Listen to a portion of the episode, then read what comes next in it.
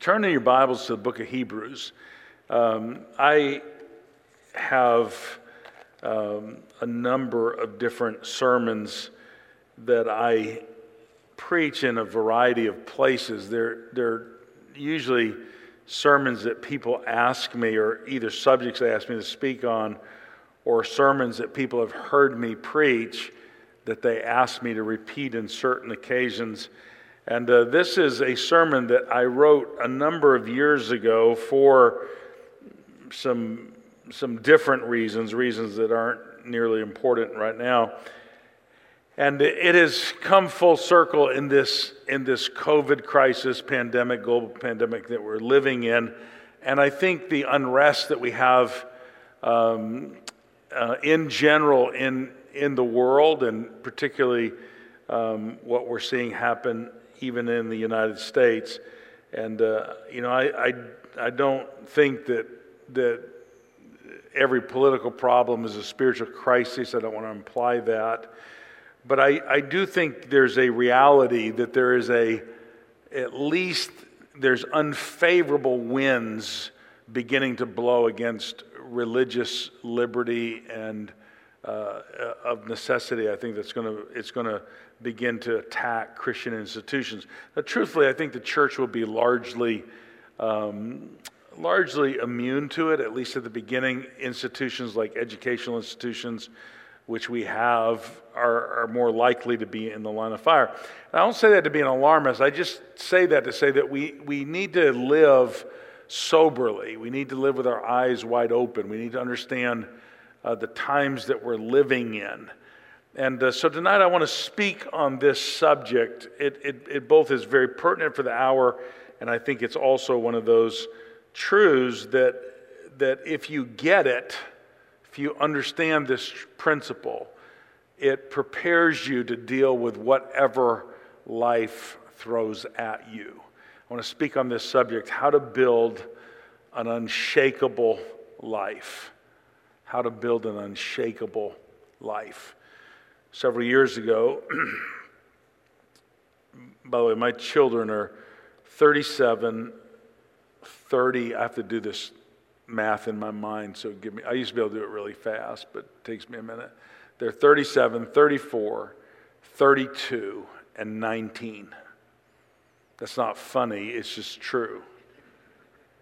And when my 19 year old was about 10, our church gave me a trip.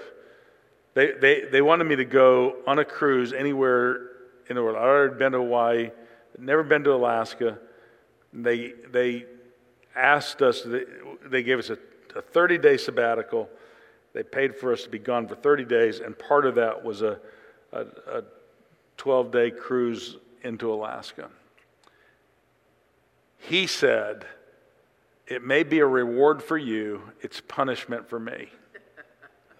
Like what 11 year old wants to go hang out for 30 days with his parents, right? No friends, just his parents for 30 days.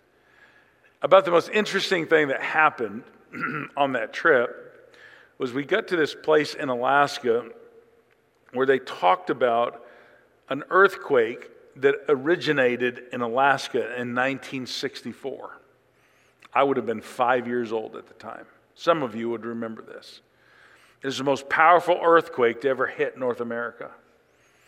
It had such force at that earthquake. Now, think about this that water in lakes in Texas sloshed four to five feet just from the, the, the seismic shift of land.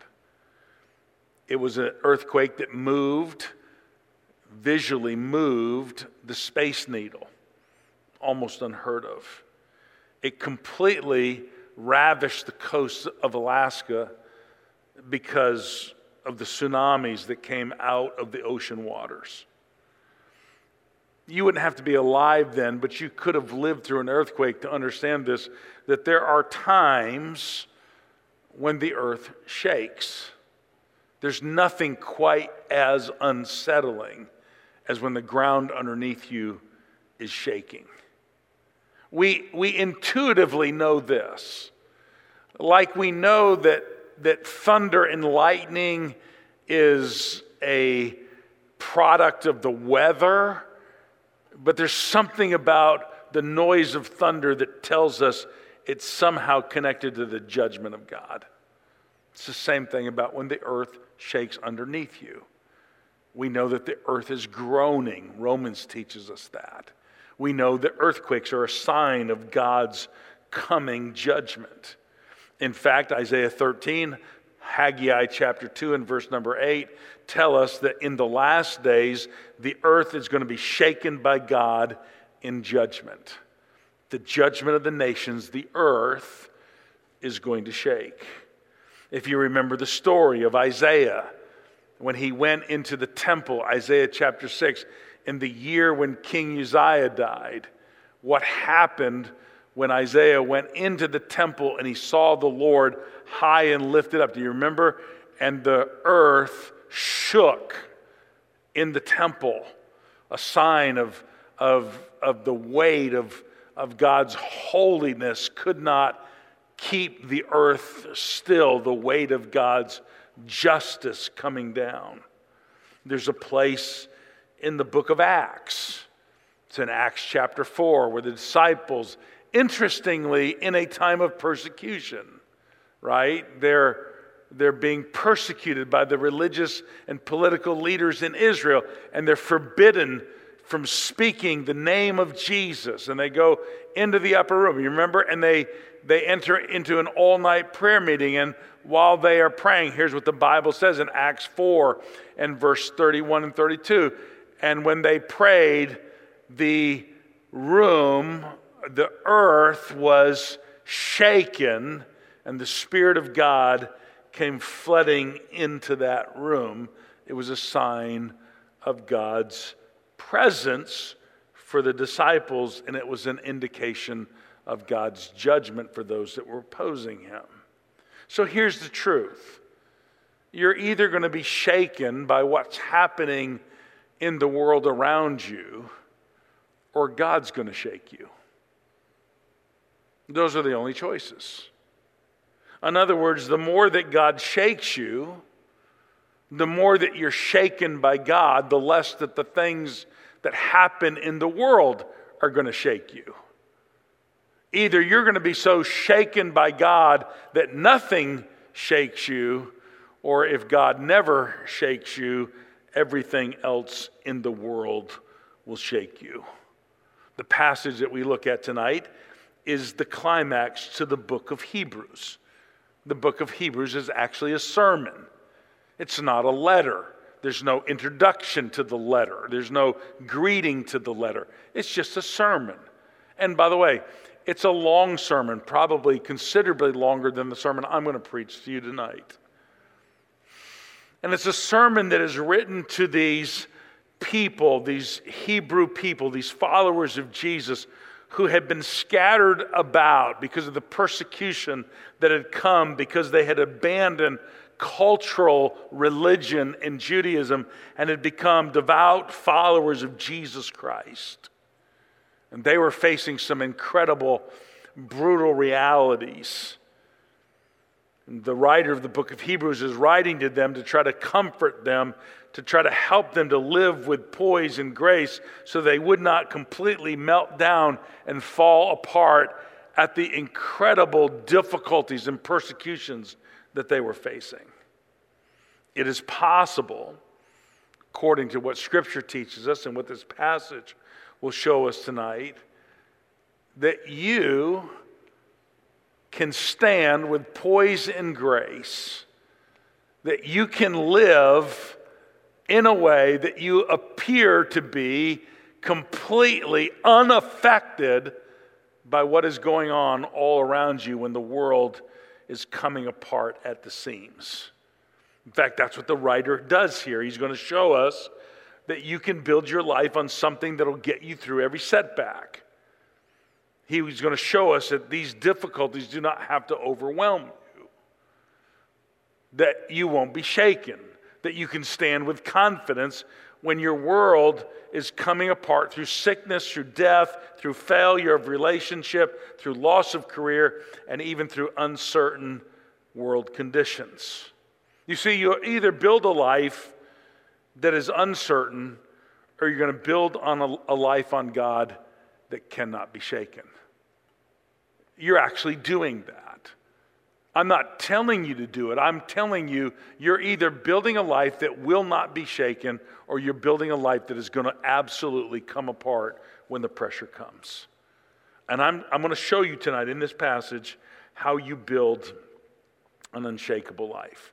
Let me just read a couple verses for you to get us into the passage, and then we'll work through it verse by verse. Hebrews 12, verse 18. For you are not come unto the mount, now think that's Mount Sinai, that might be touched and that burned with fire, nor unto blackness and darkness and tempest. Now, this is a, a reference to the children of Israel in Exodus 19 and Exodus 20 when they've surrounded the base of Mount Sinai, and Moses is going up the mountain and he's hearing the voice of God, the finger of God is touching the stones, and the judgment of God has come. Literally, this is the fire on the mountain. This is thunder on the mountain. This is God dealing with the children of Israel. For they could not endure that which was commanded. And if so much as a beast touched the mountain, it should be stoned or thrust through with the dart. And so terrible was the sight that Moses said, I exceedingly fear, and quake. That's what Moses said. Here's what the children of Israel said. You can look it up, it's in, in the book of Exodus. They said to Moses, Let not God speak with us lest we die. This is such a fearful thing, Moses. You go up to the mountain, you go into the face of God, you hear the voice of God, you come down and tell us what God said, but don't make us go up there and face God. We can't do it. It's pretty serious. Verse 22 But you are come unto Mount Zion, unto the city of the living God, the heavenly Jerusalem, and to an innumerable company of angels, to the general assembly of the church of the firstborn, which are written in heaven, and to the God, the judge of all, and to the spirits of just men made perfect, and to Jesus, the mediator of the new covenant, and to the blood of sprinkling that speaketh better things than that of Abel. See then that ye refuse not him that speaketh, for he for, for if they escape not who refused him that spake on earth, much more shall ye not, shall not we escape if we turn away from him that speaketh from heaven, whose voice then shook the earth, but now he hath promised, saying, Yet once more I shake not the earth only, but also heaven. And this word, yet once more, signifies the removing of those things that are shaken as of the things that are made, that those things which cannot be shaken may remain. There's got to be some things in your life that cannot be shaken. Verse number 28 For wherefore we receive, we receiving a kingdom which cannot be moved, let us have grace whereby we may serve God acceptably with reverence and godly fear, for our God is a consuming fire. Let me do this quickly for you. Let's talk about the need for an unshakable life. As you begin the passage here and you look at this description of the judgment of God, this account of the children of Israel standing at the base of the mountain and not wanting God to speak with them is really an incredible story filled with insight. As the children of Israel gather at the foot of the mountain to hear the commands, there's thunder there's lightning, there's smoke on the mountain, there's the sound of the trumpet, which is the voice of God. And the people then say to Moses, let, God not, let not God speak with us lest we die. That means that they're literally hearing the word of God and standing before God and before his word, and they're trembling. Literally, they're shaking in their sandals. You say, why are they doing that? Well, they're doing that because they, they come to this realization that there's something so powerful and so unique and so great and so holy about God that they have no basis to approach God and to stand in His presence at all. That's important. See, the truth of the matter is, we live such really small lives, such insignificant lives, that, that we wonder why we're fearful, why we're anxious, why we get so angry, why we respond so, so horrifically to, to a little bit of inconvenience and loss in our life. It's because we're building our life on things that if we lose those things, we think our life comes apart. And what we, what we fail to realize is that if we build our life on God, if, our, if we have standing with God, then it really doesn't matter what happens about anything else in our life. That relationship with God will get us through. What this passage then is teaching us about the need for an unshakable life is really an unshakable life is when you possess boldness to approach God by His grace. That is, that you have confidence, that you know that you have an access into the presence of God, and that everything in your life is going to be held together, not because the things in your life will hold you together, but because God can hold your life together.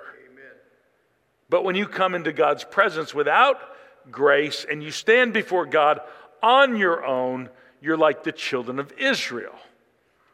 They thought if they did well enough, if they lived morally, if they were born into the right family, if they treated other people better than they were treated, that that would give them the basis and the right to have standing before God. It sounds good, doesn't it? And in their case, actually, here's what they were thinking Hey, God, remember how bad we had it in Egypt? And God, if you're a God of justice, if you're a God that equalizes things out, we had it so bad for so long that truly, God, you have to make up for that kind of things, right? You do tip the scales in our favor, and you owe us some things because we suffered so much. And then they come to the mountain.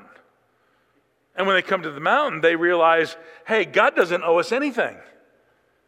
And these ideas about our own righteousness really don't hold up.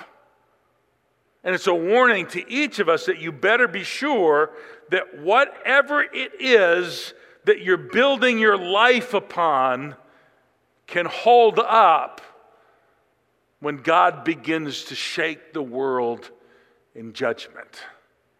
See, if you're building your life on money, what are you going to do? Throw a suitcase full of 20s in the face of God and say, hey, God, this should get me through whatever I'm going through? Or if you built your life on a career, what are you going to do? Give God your resume and, and three or four references? If you're building your life on having a perfect family, how are you going to hide the black sheep of the family? What are you building your life on? That leads us to this thought an unshakable life is when your relationship with God is based on a reality that can withstand all that life can throw at you. See, you have this contrast. In verse number 18, he says, For you are not come unto the mount that might be touched. And then he comes down into verse 22 and he says, But you come unto Mount Zion, unto the heavenly city. In other words, the way the children of Israel approached God is not the way that you have to approach God. And the difference is this Jesus Christ went to God on your behalf. So you don't have to pre- approach Christ based, uh, approach God based on what you have done, but you can approach Christ on, or you can approach God on the basis of what Jesus has done for you. You see, in your life, you have something you think is making life work for you. It could be money, it could be accomplishment, could be career, could be relationships, it could be your parents, it could be your family. And you're coming to God with that thing at the center of your life, and you're hoping and believing that that gives you standing and that gives you stability. And then what happens is the earth begins to shake, and God begins to judge and things begin to fall apart. They do, right? They always come apart. Isn't that the second law of thermodynamics? That eventually everything comes apart. Your life is coming apart. Can I tell you something? I turned, I turned 61 on Monday. Your body comes apart. Isn't that true? Did that happen? And you've got to build your life on something that is not going to come apart. In, in the 1700s, there was a great move, a worldwide great awakening. The great awakening of the 1700s was, was really the culmination or, or the synergistic move of several unique moves of God. The Moravian missions movement was a part of that. The, the, the Wesleys and the Methodist movement was a part of that. The worldwide preaching and revival preaching of, of um, George Whitefield was a part of that. Probably no human personality had more to do with the Great Awakening than Jonathan Edwards. Jonathan Edwards is considered to be probably um, the greatest of all American thinkers, greatest of all American minds. He was not perfect by any stretch. Nobody, nobody would argue that he was. Edwards began to preach about experience with God, not, not emotionalism, but a profound conversion, transformation, encounter with God that would absolutely change your life. And Edwards began to define it this way that a religious person comes to God because he finds God to be useful. And what Edwards was pointing out was simply this, right? That if we are good enough, then God owes us enough, and God's going to give us things, and we're going to build our life on the things that God gives us because we're good people. And Ezra's point was that only works until the fire begins to fall, right? That only works until the judgment begins to come. So, while a moral or religious person comes to God because he finds him useful, a Christian comes to God because he finds him to be beautiful. Not because he can get from God something, but because he finds in God the one thing that is missing from his life. And by the way, didn't Edwards preach the most famous sermon of the Great Awakening on this very text that I read to you tonight sinners in the hands of an angry God? And what was he saying? That there's going to come a time when the world is going to shake you, and you better be unutterably unshakable by God, or your life is going to come apart. That's the need for an unshakable life. Number two, you have the signs of an unshakable life. So some of you are probably thinking, well, boy, I really want an unshakable life. A few years ago, I found out I had cancer. it was a little bit of surprise. I, I think I alluded to this last time I was here. And probably the most difficult part outside of telling my kids and working through that issue with them was having to tell our church. And what made it difficult was all that I had done pastorally for, at that point, 27 years. They felt a great need to try to, to try to return that towards me.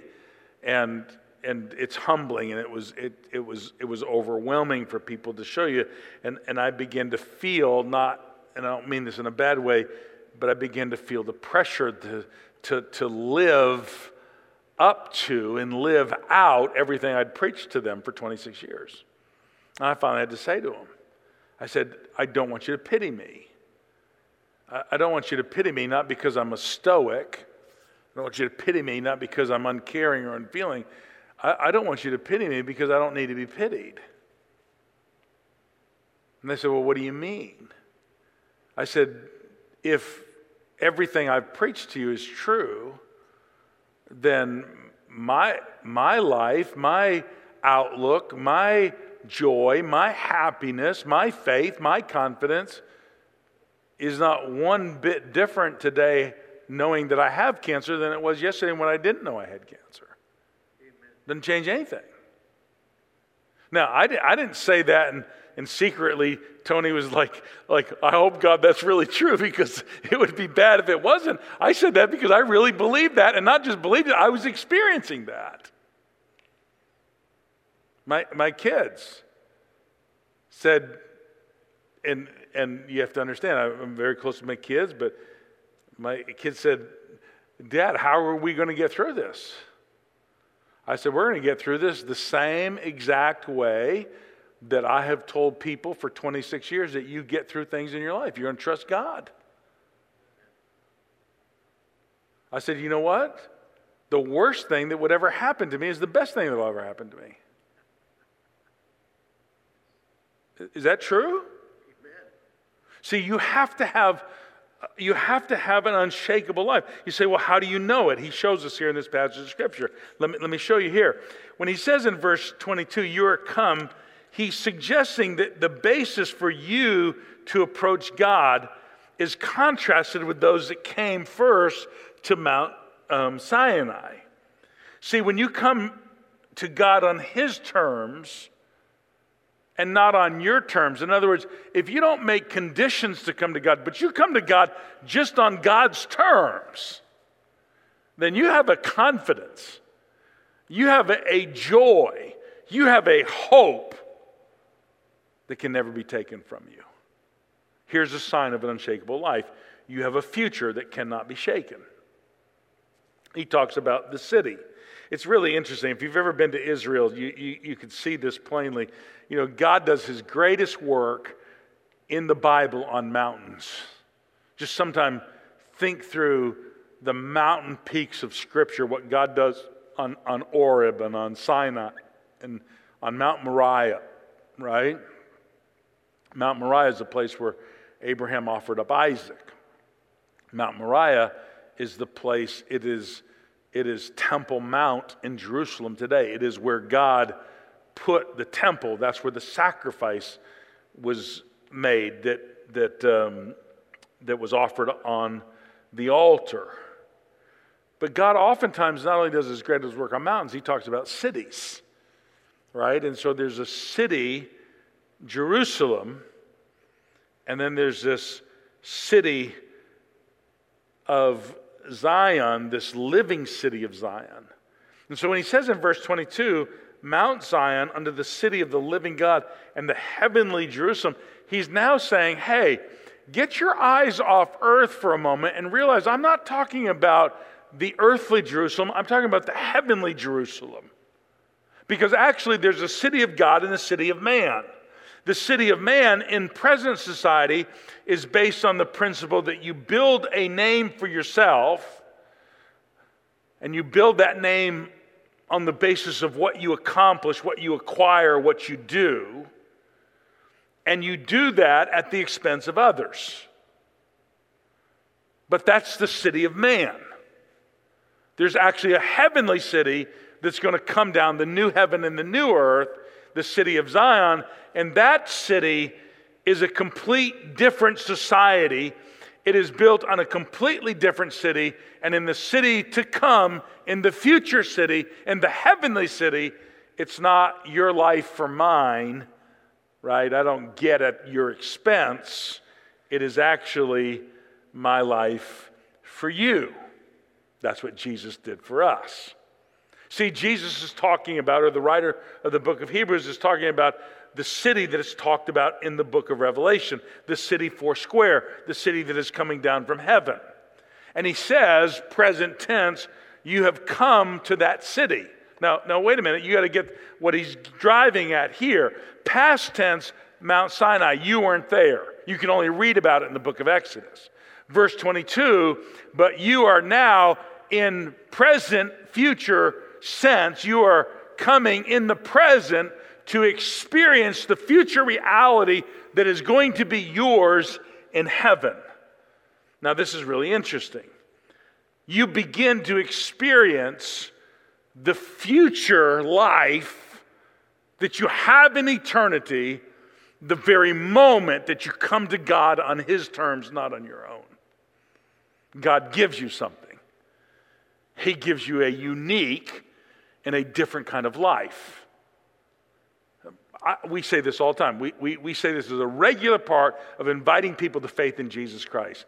Coming to Jesus does not solve all your problems. Now, if you've come tonight and you say, I can't wait, I, I, I, need to be saved, I'm not a Christian, I need to be, and I want to be, and I'm going to come to Jesus, and all my problems are going to be solved, let me tell you something. Don't come expecting all your problems to be solved. In fact, let me tell you something. If you come to Jesus, you're going to get a whole new set of problems. But you're also going to get this you're going to get a new power and a new way to deal with those problems and He'll give you a poise and a grace that you never had before, and you'll immediately begin to experience the future reality of the coming kingdom of God, and it is going to come into your life with such force and such violence and, and such power that your life will never, ever be the same. You experience a future, and that future can never, ever be taken away from you. You see, you have this hope. You have this knowledge that your life does not end. It's not worse in the future than the present. In fact, if for the Christian living in the city of God on earth is a foretaste of a heavenly future where everything in your life is miraculously going to be better than it is right now. So here's the sign of an unshakable life you have a future that cannot be shaken. You also have a joy that cannot be shaken. So listen to this. You're come unto Mount Sinai, Sion and unto the city of the living God, the heavenly Jerusalem. And then you have this expression to an innumerable company of angels, to the general assembly of the church of the firstborn, which are written in heaven, and to the God, the judge of all, and to the spirits of just men made perfect. Underline that expression to an innumerable company of angels. Do you remember where in the book of Luke, famously, there's the, the parable of the lost coin, the parable of the lost sheep, and then the parable of the lost son, right? Do you, do you remember that? The woman loses a coin, she searches the house. The shepherd one sheep is gone and he leaves the 90 and 9 and goes to find the one lost sheep, right? And then the parable of the prodigal son, you've got the two sons, the older son, the righteous, moral son stays home, and the prodigal goes off into a far country, and the father waits for the prodigal son to come home. You remember those stories? And do you remember that in the first two, there's those famous verses where there's joy in the presence of angels over one sinner that repents? Right? And then in the parable of the lost son, the parable of the prodigal, it doesn't quote that verse, but it says that there's a party, right? There's a feast, the fatted calf. There's merrymaking and right? And dancing and singing because the son has come home. Now, people say this. Do, do, you know that, do you know that preachers sometimes say really dumb things? No, you, I mean, you can admit it, right? They do, right? I mean, not your pastor, but preachers do. Have you ever heard a pastor say that? I'm not, don't call out who it is. I'm not, I don't, not trying to be critical. You, you ever heard that, that, that the angels rejoice when people get saved? You ever heard somebody say that? That's not true. That is not true. Nowhere in the Bible does it teach that. Not, not one place. It says that there's joy in the presence of the angels over one sinner that repents. The angels aren't happy. In fact, we actually know from Peter's writing that the angels are, are looking over and they're watching all of this happening and they're searching diligently and they're inquiring, trying to wrap their mind around what is happening, why God is so redemptive and forgiving and gracious towards sinners that repent. We actually have that picture right on the, on the mercy seat. The cherubims, the angels are staring intently, their wings spread and their heads bowed, looking into the mercy seat because they don't understand it. Say, well, then who's happy in heaven? It's God the Father, God the Son, and God the Spirit. They're in a cosmic celebration. They are high fiving one another. And they are evolving in what C.S. Lewis calls the eternal dance. And they're moving in such harmony, making a way for sinners to be invited into the dance that takes place with the Father, Son, and the Spirit. And there's this incredible, eternal, everlasting joy that never ends in the presence of God. Amen. Can I tell you what you're heading into? You are, if you don't like fun, and if you are not happy, and you don't like happy people, you are in big trouble when you get to heaven. Because it is a cosmic, eternal, joyful celebration of God's redeeming love for us. You get that? So you have a future that cannot be shaken. You have a joy that cannot be shaken. And then you have an identity that cannot be shaken. Look what he says. To the general assembly and the church of the firstborn, which are written in heaven. Here, here's what's at the heart of that joy you have a name written in heaven. You're part of the church of the firstborn. In fact, a lot of the book of Hebrews is about that. That Jesus, as the elder brother, is actually literally going to sing over you. He's not going to be ashamed. Listen, there's, there's a scene in, in the future, in, in, in, in the future of glory, where Jesus, the, the Lamb of God, comes down off the throne and stands in the midst of the sea of this, this, this innumerable company of sinners that have come to faith in Jesus.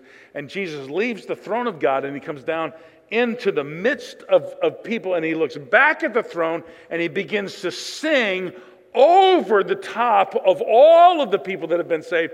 And he sings to the Father that he's not ashamed to call us brethren. Now, you don't think that'll be a moving moment?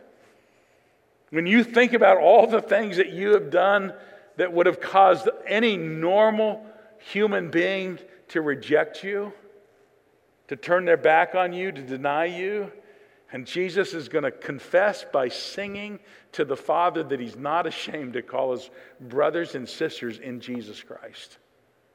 There was a time when Jesus sent out the disciples. You can read this, it's in Luke chapter 10.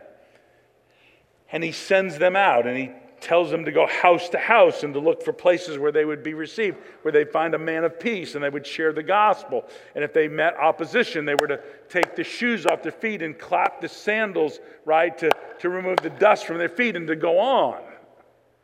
And they come back from this, this 70 person journey, two by two, and they return to Jesus and, and they say to him, they're rejoicing when they come back, and they're, they're telling him that you know, that the, the, the, the, the lame were healed and the, the, the sick were raised up, and, and the, even the demons were subject unto them. Think about that for a moment. In the power of God's name, they raised people from the dead, they healed sick people, and they cast out demons. And Jesus looks at him and he says, Notwithstanding, and this rejoice not. Now, what's Jesus saying? He said, Don't get all excited that the spirits are subject unto you, but rather rejoice that your name is written in heaven. Now, what is Jesus driving at? Here's what he's saying Look, I sent you out on mission. And you did some incredible things. And you came back and you told me that even the demons are subject unto you. But what happens the next time you go out and it doesn't work? Right? Tony, what happens on the Sundays you don't preach great sermons? Or people don't get saved? Or people leave the church? Right? Or people reject the message? So, do we rejoice only because it works? Or do we rejoice in this? That our names are written in heaven and nothing can take us out of that relationship with God. Yes. Right? He's saying that a sign of an unshakable life is simply this that you have a future that cannot be taken away from you. You have a joy that will never subside, and you have an identity that you'll never lose. That's an unshakable life. You can get through anything. You say, well, how do you get it? Well, look at verse 25. See then that you refuse not him that speaketh. For if they escape not who refused him that spake on earth, much more shall not we escape if we turn away from him that speaks from heaven? Who speaks from heaven? Jesus, verse 24, the mediator of the new covenant, to the blood of sprinkling that speaketh better things than Abel. His voice then shook the earth. Say, what's that mean? Well, when you think about what he's driving at here, he's talking about what causes the earth to shake. You see, he's beginning to tell us that there's something about Jesus and this judgment that we've got to begin to sort out and understand. And Jesus actually talks about that, right? Is he going to come to judge the earth? And we, are reminded that Jesus did not come to bring judgment, Jesus came to bear judgment. You better understand that he came to bear judgment before you can understand that he comes to bring judgment. There's a place in Matthew 27, verses 50 to 52, and then a place in Matthew 28 where there are two literal earthquakes. The first, Matthew 27, is when Jesus died on the cross. That was the earthquake that was associated with the justice of God. What happened is the weight of God's judgment, the weight of God's righteousness was so great that when Jesus died, it came down in power on earth. It was symbolic, and yet it couldn't help but happening. It was the justice of God coming down on our sin, and it so came forcefully that the earth could not stop shaking. And by the way, I say this to you, and I say this lovingly and kindly that the weight of God's justice and judgment will come down on your sin. It won't come down just on the world only, it will come down on your life and it will come apart. That's the bad news. Here's the good news. In Matthew 28, there was a different earthquake. In Matthew 28, it was the earthquake that is associated with the resurrection of Jesus. There, it wasn't the weight of God's justice coming down, it was the weight of the righteousness of God coming down. So, just as the as the justice of God created an earthquake because it was stronger than the earth, now the righteousness of Jesus creates not just an earthquake, but a death quake because the righteousness of Jesus is stronger than death. You got to wrap your mind around this. Now, stay with me. I'm almost done. Don't lose me here. Don't, don't tune me out. So, there's such great theology in the Chronicles of Narnia. Have you ever read the books or seen the movie? Do you, do you remember in the Chronicles of Narnia where, where Lewis, in writing, says there's a deep magic from before the dawn of time? Now, now this is Lewis writing, right? And he, he comes out of Narnia and he says, Jesus Christ, by dying in our place, by paying, by taking the earthquake of justice on himself, because Jesus was willing to be shaken utterly. By him being shaken, he broke death. He broke it. He took death by the throat and he shook it. So you see the death of death in the death of Jesus. Do you get that? Say, what happened when Jesus rose from the dead? Jesus killed death. He took the sting from death. You see, Jesus is saying, I was shaken utterly so that you could be utterly unshakable. Or you could say it this way I was shaken to pieces so that you would not have to be. Do you get that? You see, if you see that, if you see Jesus on the cross being so shaken by God, not because of what he did, but because of what we did. Do you see it? And when you see it, you know he loves you. Right? That's how you know. Remember when God said to Abraham, Now I know that you love me, for you did not withhold your only son, whom you love, from me? Do you remember that on Mount Moriah? Now we can look at Calvary, we can look at the Mount Moriah of the New Testament, we can look at Mount Calvary and we can say, God, now we know that you love us because you are willing to shake him to pieces. How horrifying it was in that moment for Jesus to say, My God, my God, why hast thou forsaken me? It, it, it was not the physical pain of death that shook Jesus. It was that what felt like an eternity of separation from the Father when the Father turned his back on the Son and the Son stepped out of the dance and he stepped out of the joy and he stepped out of the relationship and bore the weight of the judgment of God that we deserve to experience. And he did it. He paid the debt so we wouldn't have to. He paid the debt so that we could come to the mountain and we could look at the law of God and say, if I'm not perfect, there's still a way for me.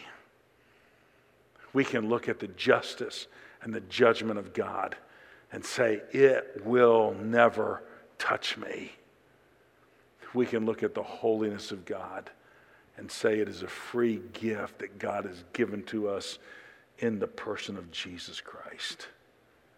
You see, when you understand the, the meaning of the earthquakes in Matthew 27 and 28, then nothing in this earth or nothing on this earth will shake you. Let me tell you something. We hope the world is going to stop shaking, but it won't. It just won't. You see, you and I know many people today that are shaking their realities in their life, either known by others or known only to themselves, that are causing them to shake. And you can be sure if, they're, if you're going to make it, if you're going to build a life that is going to endure and you're standing before God, then you can handle anything. But if you don't, the world is going to shake you. The more that God shakes you, the less the world will shake you. The less that God shakes you, the more the world is going to shake you. This is a test. You get it? It's a test. The more that you surrender to God, the more you give up everything for Him, the more that you let Him take first place in your life, the less the things that are in the world are going to shake your life.